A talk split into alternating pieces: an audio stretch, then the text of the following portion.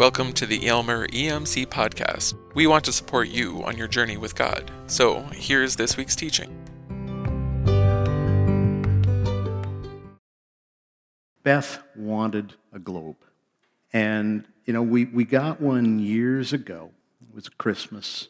And our some of our extended family came over, and one of my nephews was uh, a little rambunctious and, uh, you know, delightful kid and all that stuff, but uh, he put a big dent in the thing. And uh, Beth has felt bad about that forever. So if you're listening, Kevin, um, talk to your Auntie Beth. Um, it may not go well, but, but talk to her. But I was, I was walking downtown um, oh, a few months ago, and there's this new thrift store, and uh, I looked in, and lo and behold, I saw this.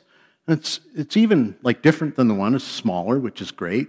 And uh, I like the ones that have brown oceans. That's maybe a little more uh, true to the realities of uh, pollution and all that. Uh, but uh, I, I, still don't know why Canada is always orange or pink. It's orange in this case. Did the NDP win an election? I, am not sure. Um, but, but anyway, um, and I didn't look at it. Why would I? I said, How much? They said, 20. I pulled out my debit card. Oh, we don't take that. I'll get the cash. Don't sell it. Don't worry, nobody wants it. Okay, so I went and got the cash, and um, and I brought it home, proud of myself, so proud. And Beth takes one look at it and says, "You got to take this back." I said, "Why? It's a thrift store. I can't take something back. I could give it back, but they're not going to give me my money back. Well, what's wrong with it?" And, and what she showed me shocked me. I think what this globe is, um, is a projection uh, into the future when tectonic plates have shifted significantly. Because you look at Canada here, and it, uh, Quebec has completely swallowed up Ottawa. Uh, I can't imagine why they would want to do that. Um, but uh, they've, they've gone halfway into James Bay, and uh, half of Hudson Bay is gone. Um, some of the New England states have been obliterated, and, uh, and it's like, and some of the other countries around the world are just gonzo. And uh, I'm going, oh, I didn't see that. Well, a man's eyes are for decoration only, as I've said so many times. So, so there you have it. But, uh, I, I said, I'm, I'm keeping it. Uh, I'm getting some errors on this, by the way. I don't know if it needs refreshed or something like that.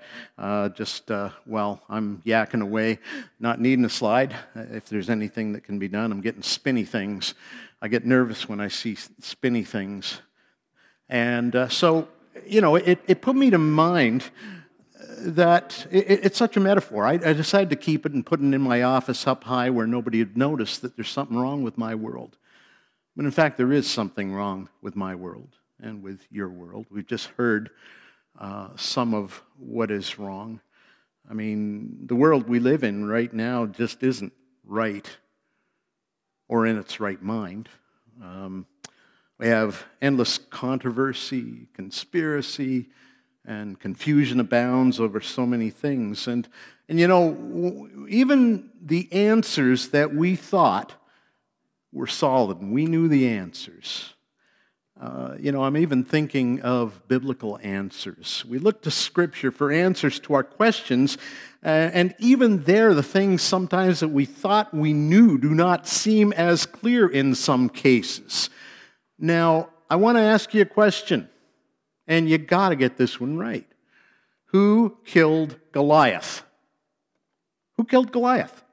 Do you, know the answer? Come on. Somebody whisper it out? Who? Sorry, I can't hear you. David? Did somebody say David? I'm going to go with David. And uh, no, that's, yeah, there it is. Well, that's not true. The, the new answer is COVID killed Goliath. Uh, and uh, that's just, uh, you know, this is the new reality that, that we're dealing with. And I don't know if you're going to revise the Sunday school curriculum to reflect that or not. But, but here's the thing, quite seriously. Here's the thing that we can depend on without a doubt. Although we might doubt in our times of doubting, um, like Thomas, till we see the risen Jesus. Here's the thing that we really can hold on to. And it's this that, that God will put this world, your world, my world, He intends to put it right. He intends to put all things right. Um, and, and, you know, at a time like this, we hear what Dave shared. And, you know, we're about to have another Canada Day. And, and this, this sort of thing mutes our celebration. It doesn't eliminate it. I'm still going to sing or whisper, Oh, Canada, my home and native land, and uh, cry out that God would keep this land. Um, I was glad for that word change a number of years ago. I think thanks to the first Trudeau and uh, or whoever he commissioned to re- redo the thing. And God will put everything right. And you see, his, his love for his creation, for his broken world, for you and for me, for his people who bear his image, however dented and damaged and, and uh, a little bit twisted it may be, his love for his creation and for you uh, demands nothing less, requires nothing less. That God, who is good and whose loving faithfulness endures forever, it, has got to happen. It's, it's personal for him. And you got to know it's personal for you and me, too. And, and so, you know, what does the world need right now? Anybody remember some of the great Motown hits that were thriving interestingly while Detroit was burning? what the world needs now says, was it Aretha or one of the other Motown ladies? What does the world need right now? Love, sweet love. And we go, yeah, that's syrupy. That's, uh, but, but actually, it's true. Actually, it's true. When you think about what love really is, the, God, the, the, the love that comes from God, when you think about what it really is, that is what the world needs right now faithful love that's rooted in the everlasting reality that 1 John 4 records when it simply says, You want to know what God is? God is love. Now, you can't flip it and say love is God. That, that doesn't work. But God is the, I was going to say embodiment, but how do you embody a spirit? God is spirit too. But He's the inspiritment of love. And Jesus is both the inspiritment and the embodiment of divine love, rooted in all eternity. And it's a love that uh, protects, it's faithful, it's consistent, it's relentless. It's a love that pursues us, even when we're on the run. It's a love that's authentic and healing. It's a love that sometimes tells us what we need to hear, not what we want to hear, but for our good and for His glory. It's a healing love. So I, I kind of think that what the world re- needs right now, what I need right now, and maybe what you need right now, is to know that love, to reflect on the love that will not ever let me go. I forgot the O there, but O love that will not ever let me go. And that's the, the theme of my summer talks. We're going to take a little break from Revelation. It's getting a little heavy, right? It's great. Love it. It's time to just give our brains a, just a little bit of a relaxed period. We'll come back to Revelation in the fall. But we're just going to be talking about and reflecting on and, and hopefully experiencing more of the love that will not ever let me go. And you might think, well, you know, if you love me, you let me go. We, we say that, don't we? If love, love sent me, you let them go. Um, and that's true on one level. There's, there's freedom to be had. God does let us live out freedom. And should we choose to walk away, uh, sadly, He allows that. And yet He keeps on pursuing anyway. Love that will not ever let me go. I love that. And uh, the first talk today is uh, simply called Love That Draws Me to Him. Love that draws me to Him. And the, the reference in the backstory for this is found in Jeremiah 31. Now, you wouldn't think, you know, we, we have an expression that we say if somebody just is really says something harsh and judgmental and uh, you know like that, that maybe we don't want to hear we'll say that they have just let go a jeremiad ever heard somebody talk about uh, somebody never, never heard that well you have now and so if I say something really, you know, that would be uh, me doing a Jeremiah ad on you.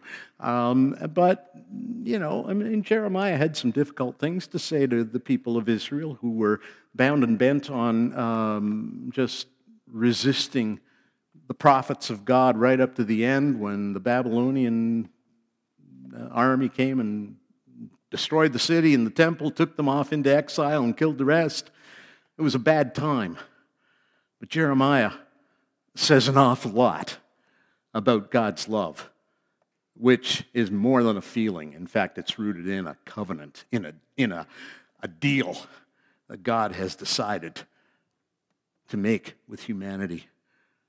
And it's one that since we, we can't even, you know, swear to it as if you put your hand on a Bible and swear, you know, to follow through on all the, he swears by himself.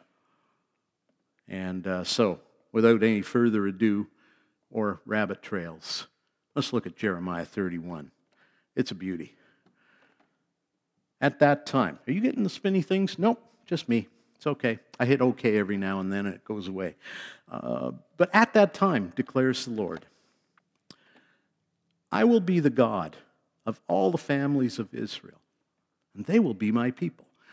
Now, when you hear Israel, you go, well, that's for them. That's for that, that bunch of people that live on the southeast corner of the Mediterranean and, uh, you know, they live all over the world actually, but, you know, scattered around. And, you know, but, but, but when you read Israel here, uh, in terms of, read it in terms of the people of God.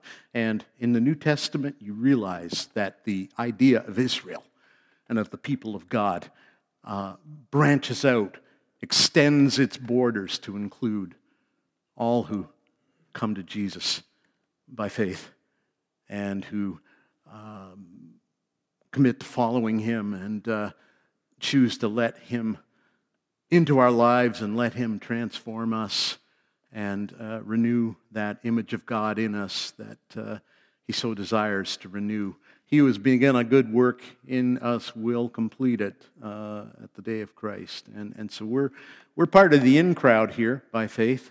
So when you read this, uh, understand that uh, in the extension of this, it, it includes you. It says, This is what the Lord says the people who survive the sword will find favor in the wilderness. I will come and give rest to Israel. Now, when this was written, Israel was in uh, probably, I would say, the third worst national tragedy. Number one or two would, would have been the destruction of the temple in AD 70. And vying for number one spot would be the Holocaust. But this is, this is right up there national tragedy the people have been or are about to be uh, overtaken by an army far stronger, a superpower far stronger than they. Their city would be destroyed or already had been, and their temple would be obliterated. And says, The people who survived the sword, what? Will find favor in the wilderness? I mean, these are difficult days, and yet God's talking favor. I mean, there was no end of, of suffering, and sadly, some of Israel's suffering was self imposed. Not all of our suffering is self imposed, of course. Things happen to us, sometimes out of the blue. For some, our suffering uh, is the result of choices we've made. And sometimes it's a combo of the, of the two. But regardless, God says to these people, you're going to find favor. Why favor? Why grace? Why mercy? Because God's love for his people goes way, way, way back. You can't get far back enough. And God says, it says, the Lord appeared to us in the past or from afar. They'd put distance between themselves and God, so maybe from afar uh, is a fair translation. It's, it's uh, not certain in the Hebrew, but, uh, you know, take your pick. Both are true. God said in the past, and maybe from a bit of a distance, I've loved you with an everlasting love. I've drawn you with unfailing kindness. Isn't that beautiful? Isn't that beautiful? I've loved you with an everlasting love. So, love that draws me. Now, have you ever felt drawn to God? Maybe, you know, maybe that's a bit of a scary prospect because you know, some people want to keep as much distance as they can because they think, you know, he's, uh, he's kind of like an Ayatollah, you know, or something like that. And he's, he's going to make things very bad for me because he knows all the junk I've done. He knows all the attitudes that I carry, the, you know, all that stuff. And yet, at the same time, sometimes those who feel repelled feel simultaneously drawn. It's kind of weird and it's good. But the love that draws me to him, it's everlastingly and unfailingly kind. Now, uh, here's the thing your mini Hebrew lesson for the day, part of it is review. The word olam, translated everlasting here, uh, has the idea of being from the most distant past right through the present and right on into the most distant future. And so sometimes this word is translated with the idea of continuous love. For something to be continuous, it's got to have been happening and it will continue from the most distant past to the most distant future. I've loved you.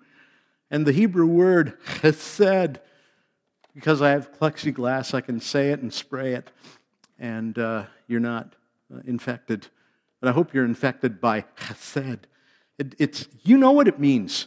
How many times have we had this conversation? You know what this means. Everything possibly good that could be rolled into this word faithfulness, mercy, loving kindness, uh, relentless commitment, you know, pack it all together into that, in Hebrew, four letter, three letter word with some dots and dashes. And read it backwards, either backwards or forwards. Chesed is beautiful, one of the most beautiful words you'll ever hear. I've drawn you with unfailing kindness. And, and because God's everlasting love is rooted in God's eternity, uh, and his kindness, mercy, and faithfulness and commitment to you and me, he says, I will build you up again. Again, you will take your timbrels and go out to dance with the joyful. I, I've, I've tried dancing. It's not pretty. It really isn't. Maybe before I go to heaven, I'll take some dance lessons, or maybe I'll just wait and uh, you know learn from the best. Me dancing, you'd laugh your head off, and sometimes we need a good belly laugh, and I can guarantee one. Don't we want to dance and sing and, and do all that? We will. We will. He says, again, you'll plant vineyards and uh, enjoy their fruit. That's going to be the result. And, and so, love that draws me to Him. It, it, it's this beautiful thing. It's everlasting and unfailingly kind and good. And, and so, what happens is that joy has the chance to be restored. If we'd give way to it, if we'd give way to it, and flourishing can happen again. Flourishing in every way. You might not need to go plant a vineyard or, you know, tend sheep or but, but what does it look like for you to flourish? What if you could do anything you want with the remaining days of your life? I haven't looked at you people for a while. You know, I'm used to with the live streams and nobody here. I'm, I've gotten so used to looking at the green dot up there. Now I got to get used to looking into your eyeballs again. Actually, I prefer that. But but you know, what does it mean for you to flourish? You know, think about that, and then you know, seek that God might make good on that in your life and renew your joy in these days. So, together, You know, to borrow a campaign slogan from another country, we can build back better. He says, There will be a day when watchmen cry out on the hills of Ephraim, Come, let us go up to Zion to the Lord our God. And you see, he's, he's drawing us, and, and, and, and the hope is on God's part that we would respond to that and, and say to one another, Come on, let, let's go to where God is. I mean, he's everywhere uh, on one level, but, but there are places of focused presence, and, and that focused presence has to do with being together with God's people and together forming, as Ray's talked about and I've talked about in the past, forming this temple, uh, which we are. And the Spirit of God fills that temple, and we are it, folks. We go to be together and together with God, to the Lord our God, and we can confidently draw near to the God who is coming near to us. And so, so here we are. I don't, I don't know if this, this isn't even, yeah, you can move it on screen and, and uh, take my cues. So, so anyway, little interlude there gave you a chance to, you know, take some deep breaths. So let, let's, let's go up to this God and, and as he draws us and as joy and, and flourishing is being restored, connected with that is the closing of the distance that we've maybe felt in a exile of sorts from him. I mean, it was a long exile for Israel. Won't go into all that. Talked about that all last summer and fall to the point that somebody says, if you use the word exile one more time, I'm going to stuff something, a sock in your mouth, and uh, I don't blame them. But it was a long exile. And maybe you felt from time to time like you're in a long exile from God, abandoned and left on your own, dealing with your pain as best or maybe as worst as, as you could. And, and that's hard. And it, it, it, it was not uncommon it's not uncommon for people to, to feel very intimidated by the prospect of drawing near to God. Never mind Him drawing near to us. It doesn't have to be that way. This one's on us, folks. But, but, but life has happened. A lot has, a lot of water under the bridge. Is that the expression, or am I mixing metaphors? But, but you may say, yeah, I'm not drawing near to God. You know, in fact, you know, I'm, I'm really angry with him. And, uh, you know, uh, I'm, I'm, I'm just not sure I want to because I think it's his fault that he wasn't there for me when I needed him to be, so we think. And, you know, we have baggage. We all talk about having baggage, but, but we, we think, you know, God, you have some baggage too. And, and, and maybe, maybe you feel like God owes you an apology you know, because of broken hopes and dreams and, and disappointments. You want a, a good book to read that's, I don't know how old it is, 35, 40 years old, Philip Yancey.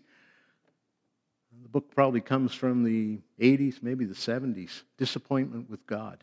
Anybody read that? I, bet you it's in our library. And if it isn't Penny, I don't know, it might still be in print, but you know, Yancey had some straight talk to say about the fact that if we're honest, there are times when we go, you know, I've got some real disappointment. God, that's with you. And you know, God's big enough to handle that. In fact, He would rather you tell Him that than make the distance greater. But maybe you think He owes you an apology. But wherever you're at in that. I mean, Job thought that until God spoke to him, and, and that kind of changed things up. But can we really trust that God truly loves us and is for us, and whose grace is truly sufficient for us now and going forward? That's, that's, the, that's the challenge. And um, you, know, you remember this retweet from Joel Zanting last week? That I read. Um, let us let go of resentment and embrace gratitude. Everything is grace. And the, the part that I can see on this retweet is, is that Uh, gratitude asks us to say everything is grace. But as long as we remain resentful about things we wish had not happened, about relationships we wish had turned out differently, mistakes we wish we had not made, part of our heart remains isolated, unable to bear fruit in the new life ahead of us. It's a way we hold part of ourselves apart from God. And I guess the question is how long am I, are you willing or determined to hold yourself apart from the God of everlasting love and unfailing kindness, especially when He says to you and to me, Sing for joy. Sing with joy for Jacob, which is another code for Israel. Shout for the foremost of the nations. Make your praises heard. Oh, we're going to have a big day one of these days. Aren't we, June? Oh, yeah. Yeah. No restrictions on the sound, people. Make it loud. Turn up that bass woofer. Maybe. Within reason. Make your praises heard and say, Lord, save your people. Save the remnant of Israel. And it says, See, I will bring them now, God talking from the land of the north, from the places of exile. I'll gather them from the ends of the earth. Among them will be the blind and the lame, the hobbled, the hurting, expectant moms and women in labor. A great throng will return. And, and you see, that it says they will come with weeping. They will pray as I bring them back. I will lead them beside streams of water on a level path where they will not stumble because I am Israel's father. Ephraim is my firstborn son. Love that draws me to him. It's everlastingly and unfailingly kind. It restores joy, renews flourishing. The distance between us has the chance to be closed as we come near, and he heals our hurts and our hearts. How many need a healing of hurts, a healing of your heart today? Yeah, there's weeping. One of the Psalms says, Weeping may last for a night. Joy does come in the morning. They'll pray as I bring them back. God is in, in the business of bringing his people back and providing for our every need, sustaining us, giving us the potential to thrive. Hear the word of the Lord, you nations. Proclaim it in the distant coastlands. He who scattered Israel will gather them, will watch over his flock like a shepherd. The Lord will deliver Jacob and redeem them from the hand of those stronger than they. They will come and shout for joy on the heights of Zion. Rejoice in the bounty of the Lord and all the stuff that goes with that. They will be a, like a well watered garden. In Woodstock, where we now live, we no longer live at 26 Cedar. We've, that's gone. I'm homeless until October 1st, but not really because we have our, our trailer at Piddock. Boy, did it ever rain yesterday and I think Friday a lot. And Friday night, could hear the constant. It wasn't pitter patter on the roof. It was like, whoa, it was loud. I slept like a baby woke up every hour and cried. Uh, but, but, but, you know, the flowers that Beth just planted at the trailer, boy, did they ever get a drink. Because if they depended on me to water them, no. But they will be like a well watered garden. You know, I've used the analogy in the past of what New Guinea impatiens look like if you don't water them. And it's like they're sitting there one minute, and the next minute you look and they're drooped, and you think, that thing is it's dead, it's gone. You put some water on, and it's no time. You can almost see it moving and, and taking shape again, and the, the flowers that have wilted to, into just about oblivion start to, you know, just like you'd never know nothing, had, something had been wrong. God wants to make you and He wants to make me like a well watered garden. And uh, He never forgets to water. He never, never does. Whether with the kind of rain we had the other day or whatever. It says, Then the young women will dance and be glad. Young men and old as well. I'm going to watch them and try to take, uh, take some lessons. I will turn their mourning into gladness. I'll give them comfort and joy instead of sorrow. I'll satisfy them with abundance and bounty and so on. But, but back to the reality, back to where maybe we are right now. This is what the Lord says A voice is heard in Ramah, mourning and great weeping. Mm-hmm. See, you want a reality check, all you got to do is open your Bible. You don't get pie in the sky and the sweet by and by. You get straight up reality. Rachel weeping for her children, refusing to be comforted because they are no more. And you may recall in the Christmas story, Matthew quotes this to give expression to the sorrow of Bethlehem when Herod sought to kill the child Jesus. Imagine doing that. I just think a beautiful little Everly back there. And what kind of person would you have to be? Well, that's the kind Herod was. He sought to kill Jesus, and to make sure the job was done, he took out all the kids of comparable age. Hmm. This is the world that we live in, where it seems evil people get the last word, but they don't, because this is what the Lord says Restrain your voice from weeping and your eyes from tears. Your work will be rewarded. You'll return. I'm bringing you home. So there's hope. Hope for your descendants. There's hope. There's always hope. Love that draws me to Him. He heals our hurts. The distance is closed. Joy and flourishing is restored and renewed. And it's, it's more than a feeling, it's more than a young and restless kind of thing or as I call it, the young and the adulteress. It's more than a feeling. It, it, it, this is rooted in an everlasting covenant. There's hope because as this passage goes on, and this is where it's going to come to a screeching halt in a minute or two, well, hopefully without screeching. The days are coming, declares the Lord, when I will make a new covenant with the people of Israel and Judah. And by the way, not just for the people um, in the southeast corner of the Mediterranean, not just for ethnic Israel, but Hebrews picks these words up and applies it to the whole lot of us who, by faith, have come to know Israel's Messiah and ours. I'll make a new covenant, and this is the covenant I'm going to make. I'll put my law in their minds and write it on their hearts. You're not going to have to go, oh, let's see, did I keep all the laws of God today? And we go, oh, I blew that one. Oh, I'm in trouble. I'm going to get killed. No, it's going to be written within. It's going to become second nature. And here's the thing I will be their God, they will be my people. You belong.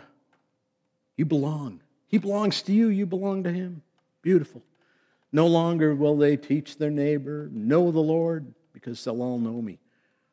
From the least of them, from the little Everlys that soon will be walking and talking and, and learning learning to, to know the God who loves and the, the mom and grandma that first of all, but through mom and grandma, they'll come to, she'll come to know the love of God, but from the least to the greatest. And that might mean the oldest, so this is where it's getting personal. I will forgive their wickedness. I'll, remember their sins no more. Beautiful. This is the love that draws you and me to Him. Unfailing, everlasting, renewing, restoring, distance closing, healing. It's rooted in a, a deal which God has sworn by himself will not fail. You can't lose. You might feel you're losing, but you truly can't lose. So, today, told you I was going to end this. Do you believe that God loves you with an everlasting love? Do you believe that He has drawn and is drawing you with unfailing kindness? And I mean believe not just on an intellectual level, but at the level of, of your heart. Yeah, life's been challenging. This past year and a, and a half. With COVID and all the um, um, collateral uh, effects that that has brought, uh, divisiveness and other stresses, and yes, losses, some of them heart wrenching.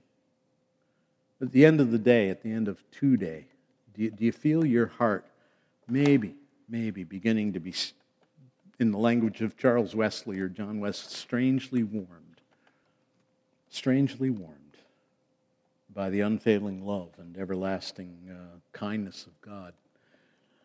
Do you sense that maybe there's a new thing beginning to break forth?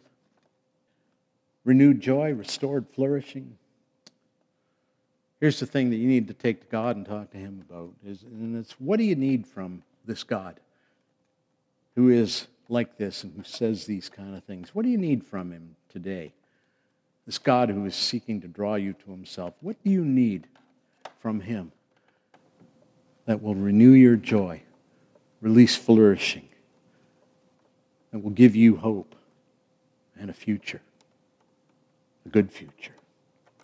Take that to God. I can't do that for you. Only you can do that for you.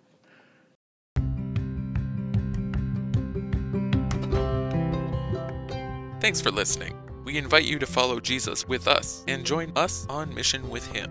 We'd love for you to connect with us through our website, worship at aemc.com, or on Facebook. Just search for Aylmer EMC.